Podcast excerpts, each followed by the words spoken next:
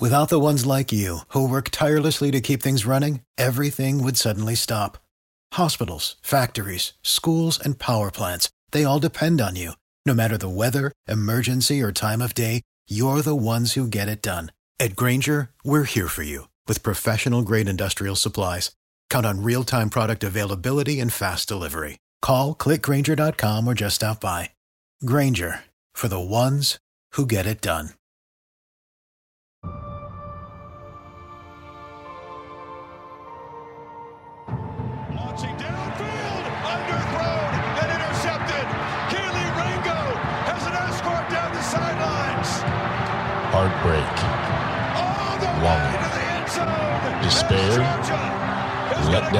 Crimson Tide. choke. These are words Atlanta sports fans are all too used to Two hearing. on the way.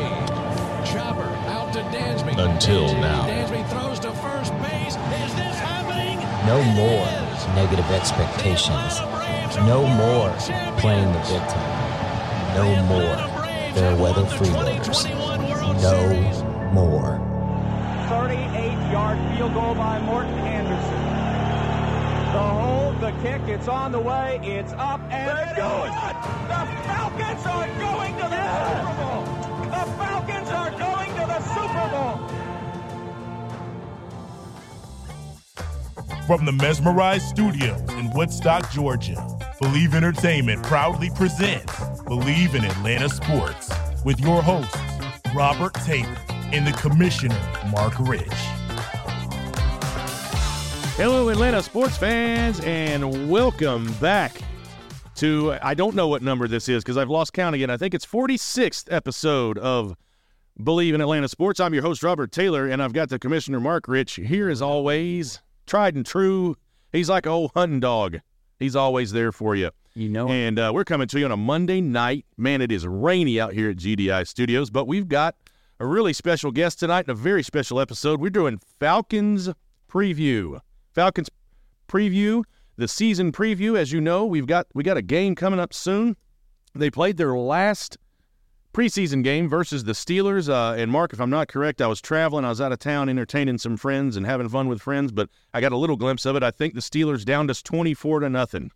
It was, uh, yeah, yeah. There were no starters. We're just gonna leave it at that. No starters. All right. So without further ado, here we are, Mr. Will McFadden. Will, how you doing this evening? I'm doing well, guys. How are you? Oh man, we're wonderful, and I'm just going to take one second. I know you've already we've already talked about this once, but I still feel so terrible about it because it was just a big cluster from the get go, and I just want to say sorry again.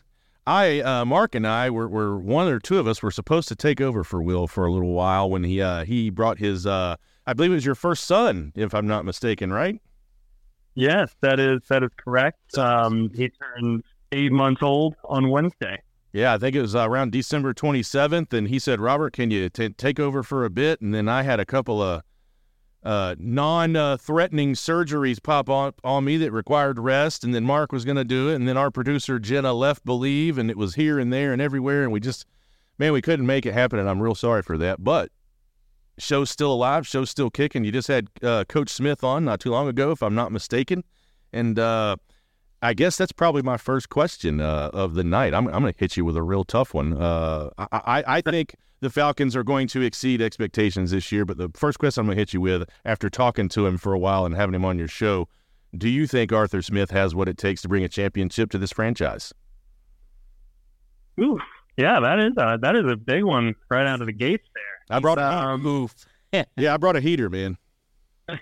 You know, I will say that that I do, and I considered you know him at that level prior to even talking to him on my podcast. I, I think that the body of work that he's assembled these last two years, you know, kind of speaks for itself. And I know that the result of those two seasons has not been trips to the playoffs or any kind of on the field accolades, but you know, you're you're looking at kind of what he's done with the ingredients that he had to to cook with, and he, you know, he really kind of made the most of everything at hand. And this year, in year three, now that they've had the financial resources, it really does feel like this team is made more in the image of what Arthur Smith and his staff are looking for. And so, given what we've seen him do with teams that were you know, not kind of like assembled on the fly because they they weren't, but it was you know uh, kind of leftover parts that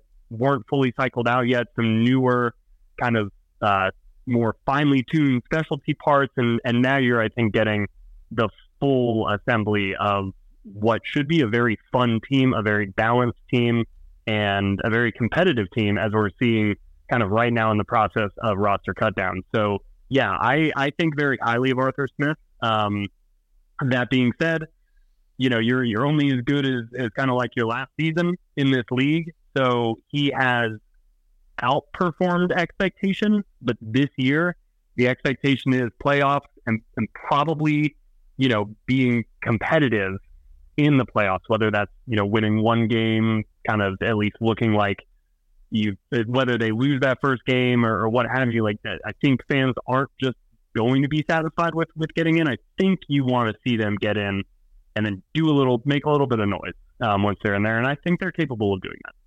We talked about this completely at length. And Will, I don't know if we've actually met each other. I'm Mark. Mark, it is nice to meet you. Nice to meet you as well. But we have at length talked about, we like to talk about how people like to jump off bridges on us and, and all our major sports. Um, but uh, these last few seasons, while the record's not, you know, something that you want to smile about, he, he has done a lot with uh, a very little, and he has exceeded expectations with what we've had. And we've had a lot of we read a lot of things about people wanting you know a different coach or Arthur Smith's got to go. He doesn't know what he's doing. And and for the both of us we sit back and we're like I I can't for the life of me understand what what you guys wanted him to do with this. Like how are you not as elated with what he has done that as we are? Like it, it's crazy to us at certain points and honestly that was something I was I wanted to ask you about earlier but for me, I I knew this was going to be the first year he was going to have some money to play with.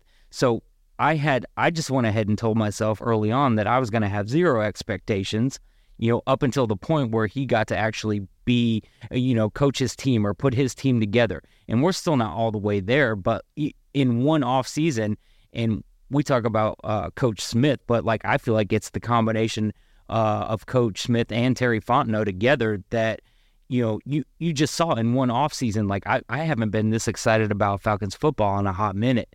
Like the what they've put together and the people that they went out and got, and they didn't go out and overspend on anybody, and they just went out there and, and they did something to where, you know, we just released Mykal Walker the other day, and he started for us last year. You know, that's that's where we're at depth chart wise, and and it's a tough question to say, you know, can this guy bring us a, a Super Bowl? But I mean, uh, the regime thus far, like it, it looks like we're pushing in that direction. And I think that's, you know, that's a great thing for Falcons fans everywhere. I completely agree. And I think it's, I think it's two parts here. The, and they're, they're doing what I believe is, is something incredibly smart and very simple, uh, or it sounds very simple, but not a lot of people follow that advice is they, they know their strengths and they play to them. And for Terry Fontenot, that has always been his background in kind of the pro acquisition space. He's been his his history is right, at the pro level, the scouting, the bringing in free agents, and that is what he has done exceptionally well. His background is not through the draft, and so I think that's where you're seeing them take, you know, an approach that that it's it's certainly led to uh, some interesting picks. I've I've loved all their picks because who doesn't enjoy adding just really fun offensive weapons? But it it does make sense that they would just go and say, look, this is the most talented player. We're going to take him. And that's a simple way to uh, approach the draft a little bit. And I, I, think that that does a good job of allowing Terry Fontenot, if, if he's going to make a calculated risk, do it in the space that you are much more comfortable, familiar, and talented. And that is defensively, all of the free agent acquisitions that they brought over, I feel very confident. And I think the early returns so far this preseason and in camp are going to show that yes, they hit on some of these more under the radar, you know, a Kaden Elliss type of, of signing. If Jeff Okudah can get back out there and, and play well, you know, like God, these moves crossed. that were relatively low risk could totally reshape this this defense and the fortunes of this team. Um, and then on the other side, Arthur Smith, his main strength is, is creativity um, and he understands how to use these versatile chess pieces in the most interesting um, and creative ways. But what I love the most about him and, and his team so far is that each week it seems like they come in with a different game plan tailored to beat that opponent. And I was just listening to um, a podcast with Blaine Gabbert earlier today, and, and he was talking, or Chase Daniel, sorry, not Blaine Gabbert, uh, Chase Daniel, wrong, Missouri quarterback. Um, and he was talking about how Sean Payton was it was so demanding on the quarterback because each week it was a totally different game plan, playbook, um, play sheet, like just everything changed to match what the opponent was going to do. And I feel like that is a very similar philosophy that Arthur Smith has based on how week to week they seem to kind of have their finger right on the pulse of, of their opponent. And if you want to even get more of a macro view of it all, I look back to the whole Matt Ryan, Deshaun Watson, Marcus Mariota period last year. And this was a team in Matt Ryan's, when Matt Ryan was here with Arthur Smith in his first season, they threw the ball a lot because it played to the talents and the strengths of the team that they had. So I had to believe that that was going to be a bigger piece of their offense was the passing game all the way up until Matt Ryan was no longer here. And that kind of happened, you know, not a, not early, early on. Um, and so I just think that they did an incredible job of understanding, okay, what is our best chance to get to seven wins? It's doing something a little bit different than the rest of the league. We're totally going to zag. I'm going to bring in a guy here who knows my plays, my um, terminology. He can kind of really quickly get up to speed, does some of these weird, unique things that we can just build an offense around. And they went out and won seven games. And that is so impressive to me. And again, now that they've had an off season to kind of put those two skills together, the Terry Fontenot and the Arthur Smith aspect of this, I really think that the Falcons could surprise a lot of people. Um, what is going to be a very interesting wrinkle for me personally is seeing how expectations color the way that we do ultimately feel about this team. Because if you remember, back in 2015, Kyle Shanahan, another incredibly talented and gifted and creative play caller, kind of in I put Arthur Smith in in that same mix, but you know, we all know the coaches who would belong in that group. We were all as down on Kyle Shanahan after that 2015 season as anybody could be. People wanted him gone. They did not want him here in 2016. And then it did a complete 180. That was entering a year with expectations very low. This is entering a year with expectations very high for a similar type of play caller. So I'm curious, even if they have maybe, yeah, if the Falcons are 85% of, of something like that historic 2016 offense, are we going to feel that good about it? Or are we going to not feel that good? Like, I'm just curious to see. I don't have an answer. You know, I, that's just a little wrinkle this season that I'm going to have logged away in the back of my brain. I, I am actually uh, curious about a little something. How much blame do you think we can place on Arthur Blank for the whole Matt Ryan kind of Deshaun Watson debacle? Do you think he was kind of? Uh, I I I mean I don't know for for a fact um, but I, I have to believe that anytime a decision that is being made at that level that affects certainly that position and a player who, more than any player in franchise history, short of Tommy Nobis, is is probably the face of this franchise. Uh, I don't know if a, a, head coach and a general manager in their second off season are single handedly behind a decision like that. But I, I do not know the extent to which any other parties would have had um, any input there. But but I think that for a decision like that, and given you know not even to mention all of the baggage that came with Deshaun Watson, um, and you know that does a disservice to the heinous acts that he committed uh, to just call it baggage. But yeah, I, I think that that goes a little bit um, beyond just just the football front office. All right. Uh, now, I guess that brings me to my next question. And I know the commission, man, he is chomping at the bit. He's got so much to ask and talk about. But let's talk number 10. Uh, four game sample size. What do you expect Ridder to look like as far as how they utilize him in the first? You know, you think they're just kind of kind of tried him out? He's going to manage some games and just kind of stick his feet back in the water a little bit and see if he can swim, or or do you think you know, uh, coming in with Carolina, they're just going to pull the ripcord and say, "Get out there, kid." Um, you know, I, I think that it's going to come along um, a little bit slowly, but I do think kind of what I mentioned earlier about each game plan being tailored to the opponent is going to play some aspects uh, into this. So if the game plan kind of calls for, all right, we really think we can have some success through the air, whether that's week one or week five, I kind of think that, you know, you're in the NFL, you got to be ready to go. Now, we all know that the first month of the season, there is still that kind of growing and, and ramping up process, as Arthur Smith likes to say. But as far as what the offense is going to kind of look like, I think you're going to see a lot of passes over the middle of the field, and then they're going to take some of these shots on the boundaries. But generally, you're going to be seeing a lot of the the stuff that we saw last year. Is Drake London on this 15 yard dig, Kyle Pitts kind of running that that go right behind him um, to to really put the safety in a bind. When the Fal- at least last year when the Falcons threw the ball, they wanted to take these shots deep. They wanted to. They knew they weren't going to take a lot of them, but if they could connect on enough, that was the path to victory for them. Um, and they did not connect on enough. now, that you know, what are Desmond Ridder's strengths compared to Marcus Mariota's?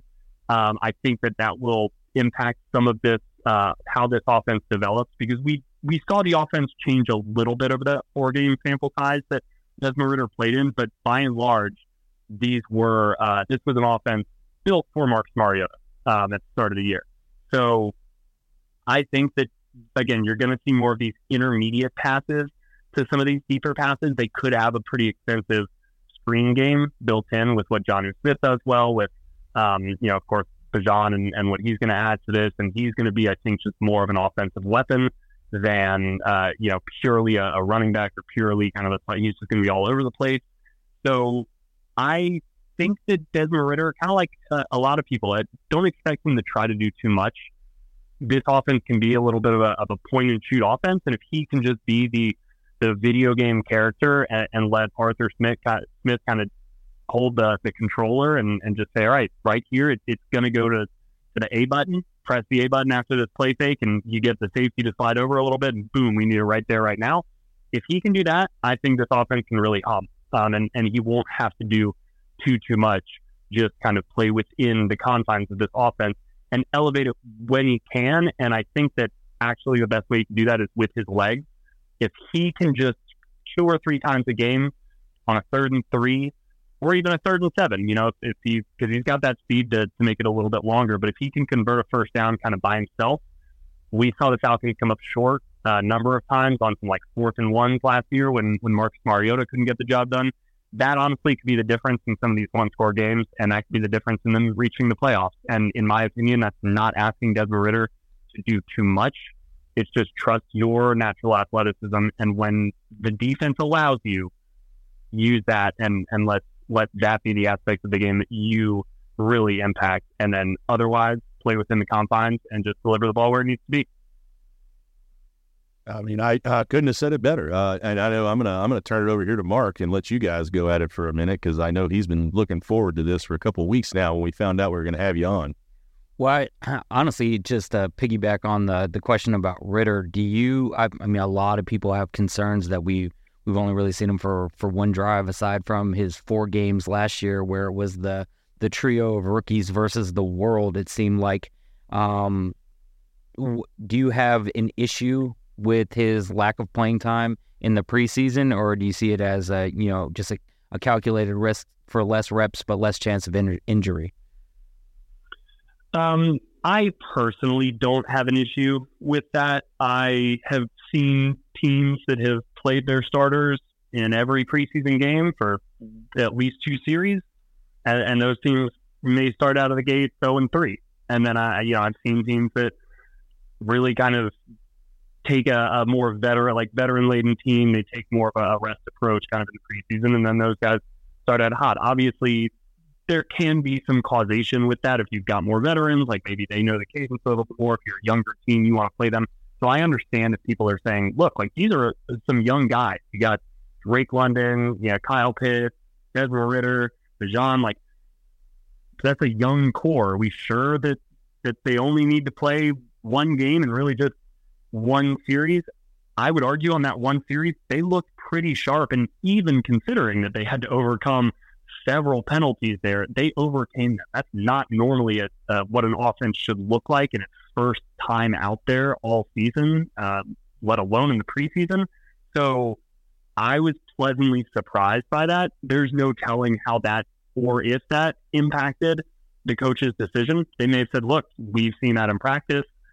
They came out and backed it up here. Yeah, we didn't score a touchdown. I kind of feel like there was pass interference on that play. Ultimately, it doesn't even matter because it's preseason, so who cares? Like the drive itself was the point, not the not the sixty you come away with if you punch it in. And for that reason, like I kind of think that in in today's day and age, like teams can probably feel a little bit better about what they script in a practice and their ability to evaluate the players in that fashion because what the Falcons are going to be doing as a team, I think, is going to be a little bit different than a lot of the other teams around the league. So you may get a, a better feel for exactly how your guys can operate through drills that you're going to design for them and put them through rather than against you know, uh, the Pittsburgh Steelers who are trying to fulfill their own objectives and they're coming out with their starters. And it's like, okay, well, so it's 24 to nothing. Like, who cares? It, like, it's just starters against third teamers. And that's what's all tricky. And I think the simplest answer I can give outside of injuries that are long term injuries that impact the regular season, I give pretty much zero stock in anything that happens during the preseason.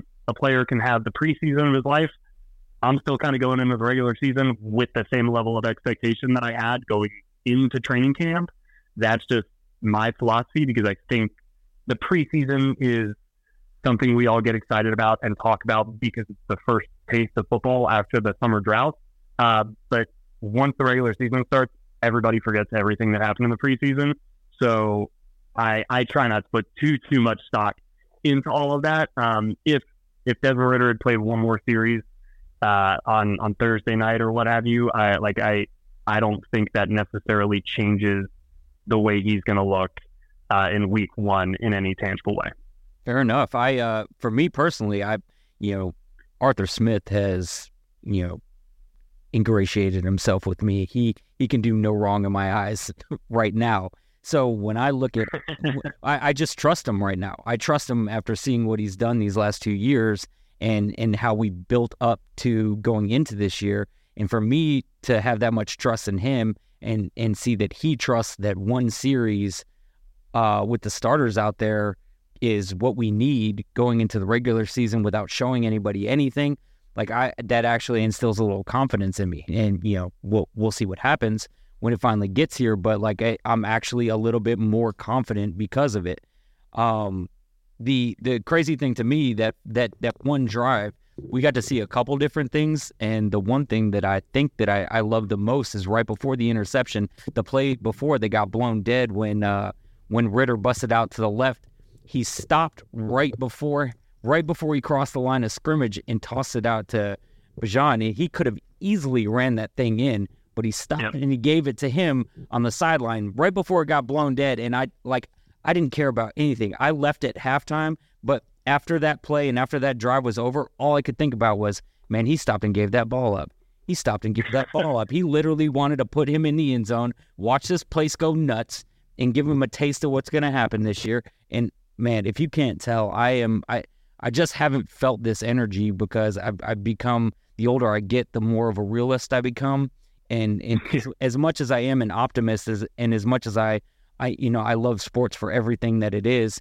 Um, I just I actually I just feel like reinvigorated about this team. Like like the old regime and everything like all that stuff is is gone and we're not fully gone, but like it it's going away. And now we're starting to have a new identity.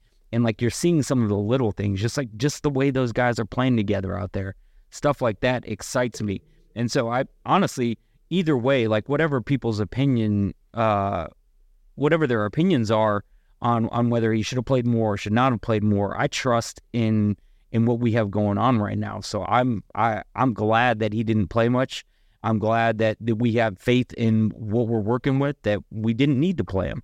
So I can't I honestly yeah. I just listened to your uh your your top five list yesterday of people you're excited to watch, and and he he is on mine because I think that while everybody's looking for us to be a run heavy team and uh, him to be more of a game manager, which honestly he he probably will be to start the season out. I actually think you know if if if our running game got any better than it was last year, that it's going to open things up for him. So whether he's he's as great or as bad as people think he is, it's going to be wide open for for him to succeed. Yeah, and and game managers can come in all different types of flavors. I, like I think that I remember that play vividly. I was in the press box um, for it, and and I was kind of like, was his foot over the line? You know, he was very close to the line of scrimmage because you're right. It was the last second, almost instinctual thing, and he saw uh, Bijan, who was wide open and would. I mean, either of them would have, but there's uh, I played um, rugby for for four years while I was at UGA, and you know one of the the key things is you want to get the ball out wide quickly. Not only are your your fastest guys on the wing, and so you you know get it in the best hands in the hands of your best playmaker, but you can also outflank the defense if you move the ball very quickly. The ball will move faster than any one person can. And so that's almost what my first thought was is like, oh, Desmond Ridder. it, whether it's like being selfish or selfless or, what what have you, um, I don't know if that came into it at all. I think he was just like, look, I'm probably going to score a touchdown here, but like we can guarantee that I score a touchdown if I just make what the one more pass, right? And to me, that's a heads up play. That's that is uh, still being a game manager, but just maximizing again, not doing too much. He's not doing too much to have a six yard little swing pass there on the fly, but it just maximizes the chances for the offense in that moment. And the other thing that it does is that we've heard a lot of people say Desmond Ridder has kind of these these leadership qualities, the intangible stuff that some of the best quarterbacks have. That is a great example of I think what people are talking about because again, he could have just kind of tucked the ball, put his head down, and, and gone right in for the, the easy score, but he didn't. He got the rookie who everybody there in that building could not wait to see, got on the ball with a chance to score. I mean, with an easy score. And unfortunately, the challenge flag came out. Uh, Arthur Smith said, you know, maybe it was a little bit late, but he's not, not again, it's preseason. Who cares? Um, but yeah, it was everything all in one play. I just wish that it had counted. Absolutely. I'm right there with you. Um, man, God, so excited. So, I, so I think one question I want to ask, or one question we all have to ask ourselves, is you know, uh, Desmond's gone through two training camps now. He he got those four games last season. Uh, you know, it, it, it could be 50 50 uh, of, you know, if you ask 10 Falcons fans, five will say we would have liked to have seen him more in preseason. I'm with the other five that's like, I don't care. Uh, I, I, want him out there when it counts. Let's not risk getting him hurt. But how much do you think the game has slowed down for him now, or do you think he still has a couple little, uh, you know, baby steps to go before he really gets just kind of dialed in and gets that tunnel vision and kind of sees it, sees the field for what it is? Yeah, that's a good question as well. And I, I mean, I think that every player is different, right? Ultimately, it he's the only person that can can answer that. And if we want to talk about Desmond Ridder specifically and, and look at kind of the knock on him coming out of of Cincinnati, you know, a really solid career. He's kind of one of these Kellen Moore types who who takes a, a little bit of a, a an underdog program and, and really raises them to the uh, ranks of the nationally relevant. And, and those quarterbacks are all very interesting to me. And, and Desmond Ridder, his uh, resume was very impressive coming out. But the knock was early accuracy in games. Kind of regardless of, of where it was in the season. It could be late in the season, mid season, early week one. You know, he was just a little bit off in kind of the first, second series, sometimes the third series. Once he did settle in, that's when, you know, he became a, a much more uh, like he can be extremely accurate at times and he he could dice up a, a, defense if he was really kind of in the zone. It just took him a little bit of time, like you said, to get dialed in. And so I don't know is that going to be a a season like macro thing where okay he's also a slow starter to the season, or is that purely going to be in just each game every every game this season we're going to see him kind of go start 0 for three. I don't know. Can the coaches surely you can game plan some stuff in there, very easy throws to get a player in rhythm. Um, I think that what he has said is is certainly, and the coaches last year as a rookie really praised his understanding of the playbook. This is going to be a kind of a, we think, a complex offense with a lot of moving parts. At least it was last year, and so he's going to have to be able to digest and, and really process. I think a lot, but some of that motion, a lot of that window dressing can simplify things on the quarterback. So what may look kind of complicated pre-snap may end up making everything much easier post-snap for Desmond Ridder, and that may help everything slow down the you know the field to get a little bit bigger. Um, these gigantic receivers he's throwing to seem you know like they've eaten the power up mushroom, and now they're even even bigger, have a bigger catch radius than, than ever before. Maybe he gets in that zone, and, and I think Arthur Smith will find ways to, and Dave Ragone will find ways to help him. But that is is kind of my big question, honestly. So I, am sorry I don't have a great answer for you because only time is, is going to tell. But watch him early on in games, and I think that will give you a clue to you know how the how he is at least progressing in some of these these habits, these repeated muscle memory motions, where you you really start to get dialed in as just a professional quarterback, and now you're 10 out of 10 on the on the net. Um, that's what I'll be waiting to see is, is his early play. Absolutely, I thought, and I, I, everybody's going to have him under a microscope this year, and I think a bit unfairly, yep. but that's just what we have to deal with being Atlanta sports fans. Is we have this whole population of people that uh, if things don't go our way right now, immediately, we uh, we go looking for cliffs. Uh, you know, we got some lemmings out there in our, our fan base that are just ready to jump at any moment. But uh, now I'm just going to go ahead and we'll just get this one out of the way. Uh, we'll all we'll all take a turn here. Uh, I said a couple of weeks ago what my expectations were for the season. I said, you know, I said 11 and six, and they probably win the division. What say you, Will McFadden? What's your what's your prediction on the season? I believe when I did the exercise back when the schedule first came out, I was also uh, right around 11 and six, and and I I think I was 11 and six, and and that that feels right still to me. I think a lot of people in the national media would probably look at this and say this is kind of like maybe a nine and eight team if if you're being optimistic. Um, I think they're going to surprise some people. They, their schedule is not hard, but like nobody in the NFC South schedule is hard in part because they have to play the NFC South.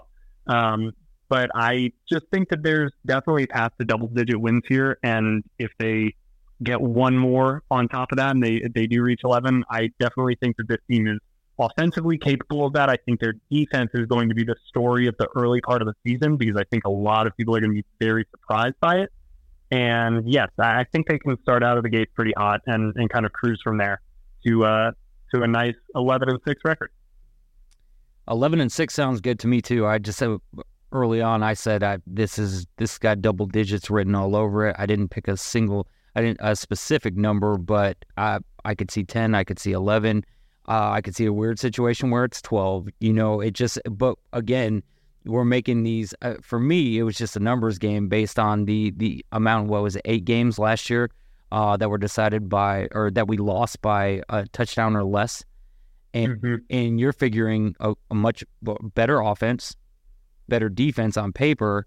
Like if we can, we can flip four of those, that puts us at 11 you know? So it, it, that's very doable for me. That makes mathematical sense to me whether it makes you know football sense or not. It just it just makes sense which is why when they came out with the early odds of you know or the over under at like seven games for us i'm like you you guys are saying we're going to be you're betting that we're going to be exactly the same as we were last year? It just that did not make any sense to me. I just i don't see a world i don't see a world where we're under nine. Um, but if we end up at nine wins, I also would not surprise me because you're still dealing with a young team and a new team getting put together. So however we come out of the gates, I think we'll have a lot of a lot to say about how we end the season. Absolutely, I, I would agree, uh, and I, you know, I, I think my next question will be this: uh, Who who's your dark horse this year? Kind of kind of a player that's in camp that could, uh, and I think it's going to come from the wide receiver position. I don't know who but just who's that? Who's that player? Do you think that's going to maybe uh, come out of nowhere, maybe, and maybe not out of nowhere, but just maybe step up their game, elevate their game, and maybe be that X factor on each side of the ball? We'll go offense and defense. Who you got? Yeah. Okay. Um. Let's start with offense, and I mean, part of it, this would have been a clear answer for me prior to um, you know his his recent injury. But I, I do think KhaDarel Hodge, whenever he makes it back out on the field, um, you know, if he does, and, and hopefully he does, but I think that he is set up nicely for a, a little bit of a, a role here in this offense, um, and could play uh, a key factor. Like we saw him after those penalties, he was the guy that Desmond Ridder hit right over the middle of the field um, against Cincinnati to kind of move them back into the red zone and get them back to the position to uh, to score there. So I don't know if the like end of the year stats are going to be incredibly gaudy. I just think he's going to be a player who probably comes up in, in some of these big moments, kind of like a Michael Jenkins or a Brian Finneran um, in, in years past. And he could be that type of player. Jonnu Smith, um, you know, since KhaDarel Hodge is injured right now, I, I, can go with him as, as well. I think Jonnu Smith is in line for a very fun and interesting season. I mean, we saw how MyCole Pruitt became kind of like a weird fan favorite last year. Now imagine Jonnu Smith in that role and just be upgraded at uh, in the athletic way that that he is. I think there's a lot of potential there for that to be fun. And then defensively, I would have said Dee Alford, but like that doesn't even feel like a dark horse pick anymore. Like it feels like he's had a breakout preseason after a, kind of a breakout season last year for those who were watching him closely. So he's, I think, just going to be a really, again, fun player to watch out there. So I will say Kaden Elliss. Um, I think that Kaden Elliss last year was certainly a breakout, but he was in New Orleans, so not a lot of I think Falcons fans are, uh, you know, can call up plays from Kaden Elliss just out of uh, out of memory. But he looked really solid. I think in his action of the preseason, he looked, you know, certainly in lockstep with kind of Ryan Nielsen's defense in camp. He's got the range, he's got the athleticism, he's a good pass rusher. Like I think they're just going to use him kind of in all ways possible, and they've got two of them with with Troy Andersen. So I I could have picked either of, of those linebackers. I'll say Kaden Elliss just because we saw a little bit of Troy Andersen last year. So those are that I give you four guys. Sorry, yes for yes for two, but yeah, those are uh, You're two up all the real estate. Hey, more the better, man. That's true. Leave some leave some players for the rest of us. uh, Jonnu Smith. Uh, Smith is definitely mine on offense. You uh, you referred to playing chess earlier, and it just seems like you know on a chessboard, every every piece has its own particular movement, except for the queen, which can do just about everything. But I, I feel like we're set up on offense in so many places with with queens everywhere because they can do so many things. Nobody. It's like the NBA out there. There's it's a positionless offense for us because we got Pitts that goes tight end, wide receiver. Jonnu Smith can almost do the exact same thing.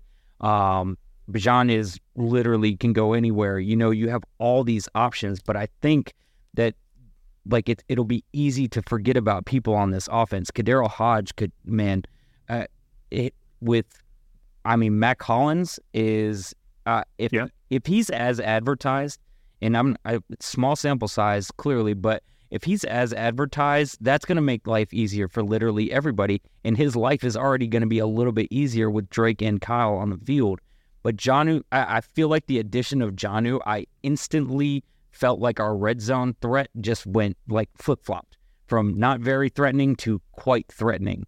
Um, so for for me, he is not not necessarily a dark horse, but he is what who I'm hoping has a breakout because of what he has around him um, you took two of the linebackers that I am like, it, it's almost a tandem thing for me. Just reading all these articles yeah. and listening to them talk about one another and how they how they they they converse after practice to find out why they did the things that they did out there, so they can read each other, which was uh, something that uh, Kaden said he learned um, from Demario Davis in New Orleans but the guy that I want so badly to be the dark horse uh, on that defense is Bud Dupree. I, I would love, love nothing more. I think Ebiketie's going to make the next step, whether that is, you know, how high that step is. I think he's going to improve. But if Bud Dupree comes in as something people have forgotten about and plays the way that he can play, good Lord, th- this defense just gets better and better just thinking about it. Yeah, I like. Yeah, it's really good. Liked him at Kentucky. Loved him at Kentucky. But yeah, so I I I mean honestly, the only thing about Bud Dupree that upsets me is my Georgia guy Lorenzo Carter is behind him on the depth chart now. But who knows? maybe maybe everybody's legs just say a little bit little bit more fresh, and everybody everybody that comes in. I mean, you just look at the the depth chart is so insane to me. When they first released the depth chart, the people that were on the second string were mostly starters from last year, and it, just everything looks good. Like the dark horses, like the idea that like we might actually get to see close to the full potential of Grady Jarrett this year is so exciting. Like you you can't just reading names, names alone. It's like you, you know if you if you're doubling Grady this year, if you're taking Grady out of the defense this year, you're going to pay. We're going to make you pay in some way because of that. Before it was like we take Grady out, we we have a great shot of you know ending them. So I man, so much going on here. Uh, the other dark horse, and I don't know how far up the depth chart that he moves, but man, DeMarco Hellams, that could be yeah. that could be fun sooner than later. It absolutely could, and it's funny because Arthur Smith uh, yesterday was asked a question about DeMarco Hellams, and somebody point blank was just like, "Is he going to make the 53 man roster?" And, and, Arthur Smith kind of uh, shot back and was like, "Did you really just ask us to to give like a roster answer here. Um, but I think that everybody has taken note of what DeMarco Hellams has done, uh, obviously, this preseason. And it started in camp, and, and he's kind of steadily risen up and getting uh, gotten work with the second unit, um, kind of at the expense, unfortunately, of Micah Abernathy. Um, and he really makes a, lot of plays out there. He comes from Alabama, so, you know, learned – under Nick Saban, still one of the very, very best uh, coaches to learn from as far as defensive back play is concerned. So he got an opportunity and absolutely has made the most of it. So I think DeMarco Hellams is, is a really nice dark horse if, if we're kind of looking at, yeah, you know, fantasy football parlance, uh, like a sleeper pick. Yeah, he's absolutely the sleeper pick here. Awesome, awesome. Um, Rob, who do you think? Who are you looking for? Dark horses? Man, like I said, it's uh, on defense. I, I don't know, uh, and you guys, like I said, you guys uh, said a lot, threw a lot of good ones out there. I just think, I think almost, and, and you guys can tell me whether you agree with this or not. I think we're almost going to have to have somebody step up within that receiving core, besides the obvious guys. I think we're going to need one more, and he doesn't have to have like you know, it doesn't have to be you know put up eye popping numbers. It doesn't have to be like you know breakout player of the year but I think I and maybe we already do, and you guys already know his name and I don't. But that that guy, that kind of uh, you know a guy that can get in the slot or we can move him around, but he's just you know a steady, solid go-to number three wide receiver. I mean, and there's a lot of there's a lot of wide receivers in camp, if I'm not mistaken. They got a a laundry list of guys out there uh, catching passes, looking to, looking looking for a spot, if I'm not mistaken. So, I think that that's for me is just because you know he does have a lot of toys. He's got a lot of weapons. You guys talked about two tight ends. He's got you know a, a Bijan Robinson who you know he could come out and and be offensive rookie of the year for all we know, or he could come out and you know kind of kind of fizzle a little bit. You you never can tell these guys. He's looked great in preseason, but I just think a big part of that offense is going to be that third guy that you can kind of look to because you know they're going to be all over. They're going to be all over Pitts in London as much as possible in a lot of these games, and they're going to make Ridder, you know, uh, throw to these guys. I think they're going to make him try to make some harder throws and, and, and maybe see what he's made of and, and, and see what you know see what he's got. Then you have the Mack truck coming across the middle. Well, I'll, man, I'll take those double teams. it's it's exciting. It's exciting to think. I, I think somebody. Uh, I don't know if I was listening to 92.9 or or what I was listening to, and they're like, just imagine a scenario where they trot out uh, Bijan and Cordarrelle Patterson in the backfield. You got London, you got London, Pitts, Hollins, and uh, Jonnu Smith. Like, what what are you gonna do? What are you gonna do? What, like what do you think that they're about to do? You have no idea. It could be literally anything at that point in time. So it the the offense is it that's gonna make a great opportunity. And and I'm with you on the KhaDarel Hodge thing. Uh, back back healthy, he he just fits so well in this game, and and, and no no knock on Scotty Miller or anything like that, but he uh, at that KhaDarel Hodge is the third wide receiver, and I'm just I'm I'm ear to ear smiling harder than I am right now.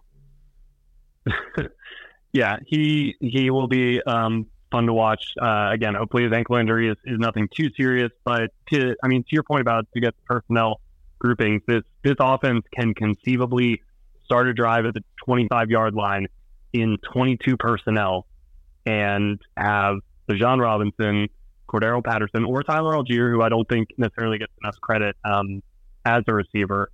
You will have Kyle Pitts, you'll have Jonnu Smith, and Drake London out there at the same time. And on any given play, you can go two tight end line of scrimmage. You can go, you know, a, a wide receiver split tight in the slot, and you can have a, a split back in the backfield. Uh, that's an option. You could then go no huddle if you want, and you could go absolute shotgun, five man protection, five wide, and have five very dangerous receivers that are mismatch problems for pretty much any defense out there. Then you can go no huddle again, and you could line up with a three receiver set and essentially be an 11 personnel with Jonnu Smith in the backfield um, as as your actual running back. So like, what are you going to do there? Who do you keep in? Like the that's what I'm talking about. The creative flexibility for this offense, and and that's just like one set of of what they could do. Like it's it's just going to be. It's probably going to take a little bit of time, honestly, for us to learn how to watch this offense in in a way because it's just I think could break a lot of the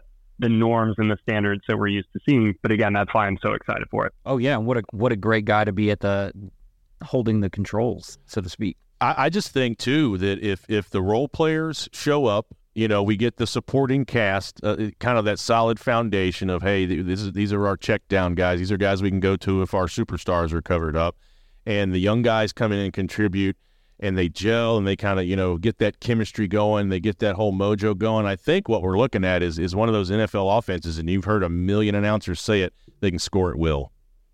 At, at any time they can just score at will if they want to because like you said what are you going to do there's only so many you can only have so many defensive players on the field and just looking at those schemes it's like well somebody's going to be open you can't double team everybody. One, that's where that whole uh, that third and three or third and seven thing comes into play if by chance you luck up and do cover everybody, we get a guy that can scamper out and get those yards himself. So it just it I it's part of the reason why I'm so excited about everything is because the the options, the the possibilities are are endless. And, and you know, it's going to take us a couple weeks to see the wrinkles. I mean, there's again, you just you just explained like one drive, one drive that could literally pop heads off shoulders if we ran that. You know, if that if that actually occurred in week one of professional football, everybody would be talking about the Falcons the next day. Win, lose, or draw. Yeah. I mean it'd be proof of concept and and it would be uh, a, a lot of fun. And so again that that's just where you it like we I want to make sure that we're not kind of going too far overboard in the in the excitement direction because it is so much fun to look at on paper and like logically you can think about it. But then at the end of the day, they still got to line up on Sunday. They still got to go execute. They still got to do all the things. And, and at some points, they're going to be in a pretty big talent discrepancy against the other team. And so are you able to execute when the guys across from you are just better? Like all of that real stuff does come into play. And so it is easy to sit here and be like, what on earth are they going to do against this? Oh my God, Johnny Smith in the backfield. No way. It's like they get paid for a reason. They can figure it out, but more so than any other uh, team. And again, I like going into 2016, nobody was expecting that offense to be anything like it was. And so we didn't really even have a whole off season of like, oh, that's going to be fun, you know, talk. This is maybe the most exciting um, conversation I think we've had about what a Falcons offense can be, maybe since maybe since like Julio Jones was added after that uh, 20, um, what was that, the 2010 season, 2011 draft? Yeah. So, I mean, maybe that. no, you're right. And that's actually kind of a perfect segue into uh, my next question for you is where where is your biggest worry and concern about this team going into the season? I think it's still the pass rush just because it's going to be a I'll see it when I or I'll believe it when I see it type of thing. So kind of that is, as a rule, my number one concern with the Falcons is always the pass rush. Um, but all of the, the signs that I've seen so far in the preseason and in camp, you can feel the style has changed. The the actual aggressiveness that they talk about is real. The other thing that I think is very smart that um, we don't really talk about, but when we look at Grady Jarrett, and hopefully I'm locking Grady Jarrett, they surrounded him with a bunch of big, big dudes, like guys that if the offensive line of the other team does still decide to double Grady Jarrett because he is the best player, every one of those one-on-one blocks is going to be a very challenging one-on-one block because those guys are big and strong and can move people. So that is just going to kind of, I think, force offense's hands sometimes, and Grady will benefit. So I expect the pass rush to be better solely just from the the additions that they've made and the growth from guys like a DeAngelo Malone and an Arnold Ebiketie. Um, but until I see it, I I'm gonna keep that spot reserved for the pass rush. And that's fair. That's uh, honestly mine. Mine just stay the same. And just like you, uh, I until you show me differently, I'm going to be afraid of the secondary. I'm going to be afraid of the offensive line, and a, a little bit less because of how good we were able to run with our uh, this almost the exact same offensive line last year. But it's still a concern of mine. And then the pass rush. I just I have had to you know temper my expectations because, like you said, you look on paper and you're like, oh God, it's it's got to be better. There's how could it not be better this year? But still, until we until we actually see it happen on Sundays, then uh, I, am 100% with you. I just the the secondary the the Okudah injury. Um, hopefully, it's uh, they're not downplaying it, and hopefully, it is something that he's going to be able to return turn to the field quickly from because I that that kind of excites me too. The idea of a change of scenery and potentially getting his value in Atlanta rather than in Detroit, I would man, that would just be a huge blessing for this defense. And then obviously the addition, mm-hmm. the addition of Jessie Bates is is huge for us. I know he was on your your top five uh, players to watch, and he. I'm super excited about that because even though I, I really enjoyed uh, Richie Grant and Jaylinn Hawkins back there, you know, this we've we've got a, a proven commodity and somebody that is actually going to help those guys come along as well. So, yeah, I mean, I guess I have a lot of worries. For as excited as I am, I'm still pretty worried about everything. they better that red zone too. I know they they there was some improvement last year, but with you you would think with Robinson and those guys back there this year that they could they could finish the drill and punch it in and, and, and find a way when they get down there to score because that has been something that's been brought up. But one thing you guys brought up, and I and I think with that, unless you have a couple more questions, Mark, we've heard expectations a lot.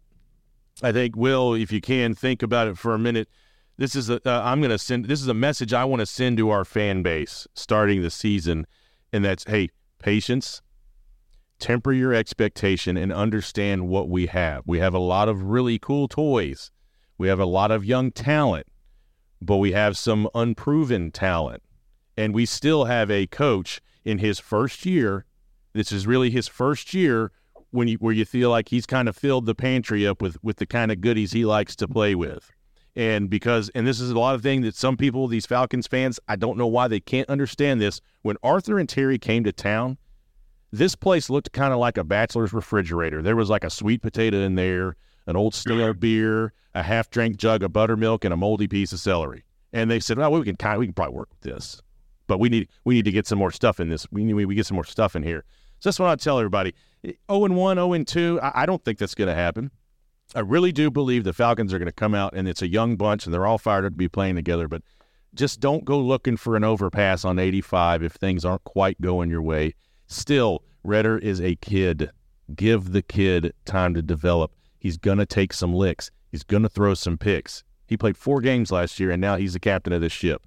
So that's kind of my message, guys. Is hey, be, it's okay to be excited. Let's not be like Tommy Boy with his pretty little pet and just you know just analyze it to death and rip it to shreds. Let's really enjoy what we're seeing and what's going down because I think not only this year but for years to come, I think we're I think personally we're building something very special here in Atlanta. And that that's my message. No, I, I, I, honestly I could not have said it any better myself. I, I think that you are are spot on in even even if it does start slowly, which I don't expect that it will. The the thing that we oftentimes I think forget, and, and certainly this offseason, I, I get why. Even with the addition of Bijan Robinson, who is a running back, it's more exciting to kind of talk about him as a receiver in camp. And that's also just what we see more of these one on one drills and, and whatnot. But it's very important to remember the Falcons' bread and butter is still, I think, going to be the run game. And when you have a, like, they have so many interesting skill position players that are like moons orbiting around the Jupiter that is the Falcons' run game. And we're spending all of these time, all this time looking at these moons, and what the Falcons care about is, all right, this planet is gonna take over this whole solar system. And when you've got that run game that the Falcons can just rely on, and they've added to this offseason, I think I, you know, we probably didn't do right by Matthew Bergeron for not uh, mentioning him as kind of the dark horse candidate as well because he's going to be a big X factor for this offense. But I think he's going to be a, a nice addition there, especially in the run game. That more than anything should be why Falcons fans should be confident going into the season is that we already saw what the Falcons can kind of do with very little success through the air and that they can still have a dominant ground game when teams pretty much know that that's just what they're going to do.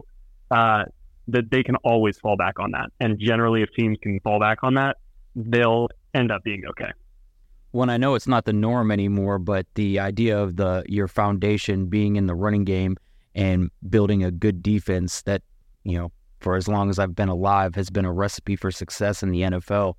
Um, for me too, uh, the expectation, the one that I have, like when I listened to your your top five players you were excited to watch, you said uh, Kyle Pitts' redemption tour, and, and and that hit me because that's that's all I want for him all I want for him is for people like, you know, the the injury last year, people were almost like, oh yeah, that makes sense. He'd get injured right now. It's like almost like people had gotten to the point to where, you know, you know, he wasn't getting the ball thrown to him really at all. And some of the times when he was wide open, it was nowhere near him. And so it people just kept it kept snowballing that Kyle Pitts was a wasted pick. Kyle Pitts should have been Micah Parsons. Kyle Pitts wasn't the guy. We should have never gotten him at four. You know, like all these things started happening to Kyle Pitts.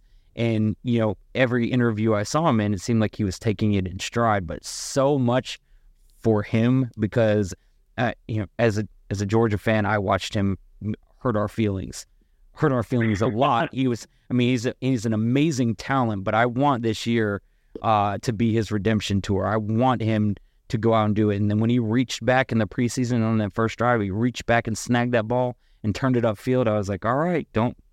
I'm glad we're only getting this for one drive because all I'm going to be talking about is you for the next month until we get real football. But yeah, I, I, I want so badly for for this to really be his redemption tour because if that's that's one of the things we're talking about uh, on top of our foundation of a of a great run game, I think that means we're a really successful football team. Absolutely. Yep. I, I think that this will be the year that you'll see. Hopefully, he puts kind of the first two seasons together because I, I think he improved greatly as a as a run blocker, and, and honestly, he was using pass protection at times, much to the chagrin of fantasy football owners and fans alike. Um, and Kyle Pitts is the uh, cautionary tale for all of this offseason hype that we have been building because we did the same thing with him last year and then just universally, the fantasy football world turned on Kyle Pitts because partially by the design of the offense and partially because of the um, ineptitude at the quarterback position, uh, he really underperformed. But that was less indicative of, I think, his caliber of play and, and what to expect from him moving forward than the other two reasons that I just laid out. So I'm, I'm right there with you. I have very high hopes for uh, for Kyle Pitts this fall. Well, absolutely, and and we've all got high hopes for everything. I, am sure you got high hopes for our dogs this year. They're they're on the hunt for a three-peat. Our our Atlanta Braves are uh, staring down the barrel at another World Series run. But Will, I just want to tell you, man, thanks for coming on. Anytime uh, we're gonna have to get you back on, maybe mid-season, do a mid-season review. But I uh, I'm gonna do this, and I, I should probably let Mark do it because it belongs to him. But I feel like he's gonna be like, yeah, sure, whatever. You're, you're officially invited to the Bird Gang tailgate down by the Tabernacle. Mark's friend Jamie has the best wing recipe you've probably ever had in your life, and I'm sure you've probably had some wings. But let me tell you something. These, Oh, I'm telling you, these we call them Falcons wings. They are they are something Us around. to talk about. Let's So feel free All to right. come by at any time. But man, guys, Will McFadden, check him out on Bleav, just like we're on there as well. He's on with Ovie, and if you're a Falcons fan, I don't even need to say his last name. You already know who Ovie is. But uh, Will, like I said, man, you guys stay safe in the weather. Good luck with the brand new addition to the family, and we, and we really do appreciate you coming on our little podcast and giving so us some much, Will. credibility. And we also want to thank you for being somewhat like us a lot like us. And the reason why I invited you to the tailgate because I always need another Atlanta sports fan to talk to that doesn't live in their emotions and understands the sport of football and baseball and other things and how uh, you know there's nobody running into running into the Falcons locker room after the game kicking and screaming and whining. They're they're all uh, they're all men and they all understand this is a game and it's a long season and it's a roller coaster ride. There's a lot of things that happen, so you can't you can't take every game as as the you know the end of the world. But again, Will, excellent to have you. We're going to have you back uh, if, if you'll come back, and uh, maybe we can uh, jump on one night and uh, boost your numbers a little bit and uh, make you look good on your podcast as well.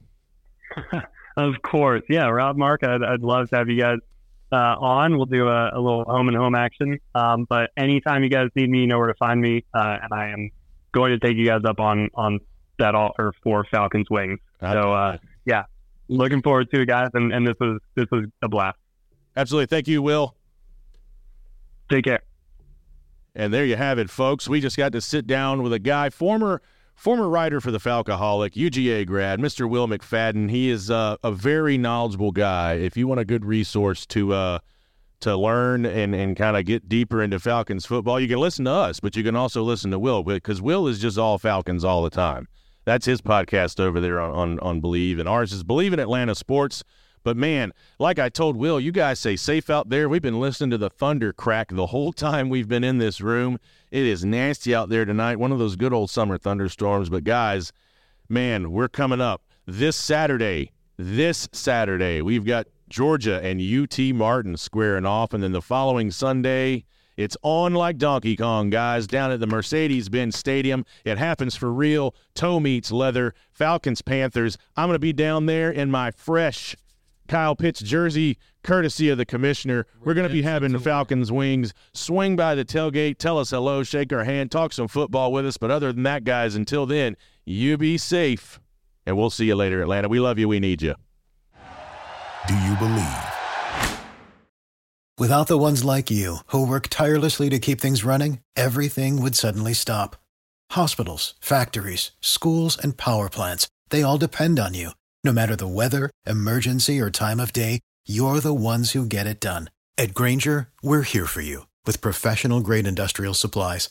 Count on real time product availability and fast delivery. Call clickgrainger.com or just stop by. Grainger for the ones who get it done.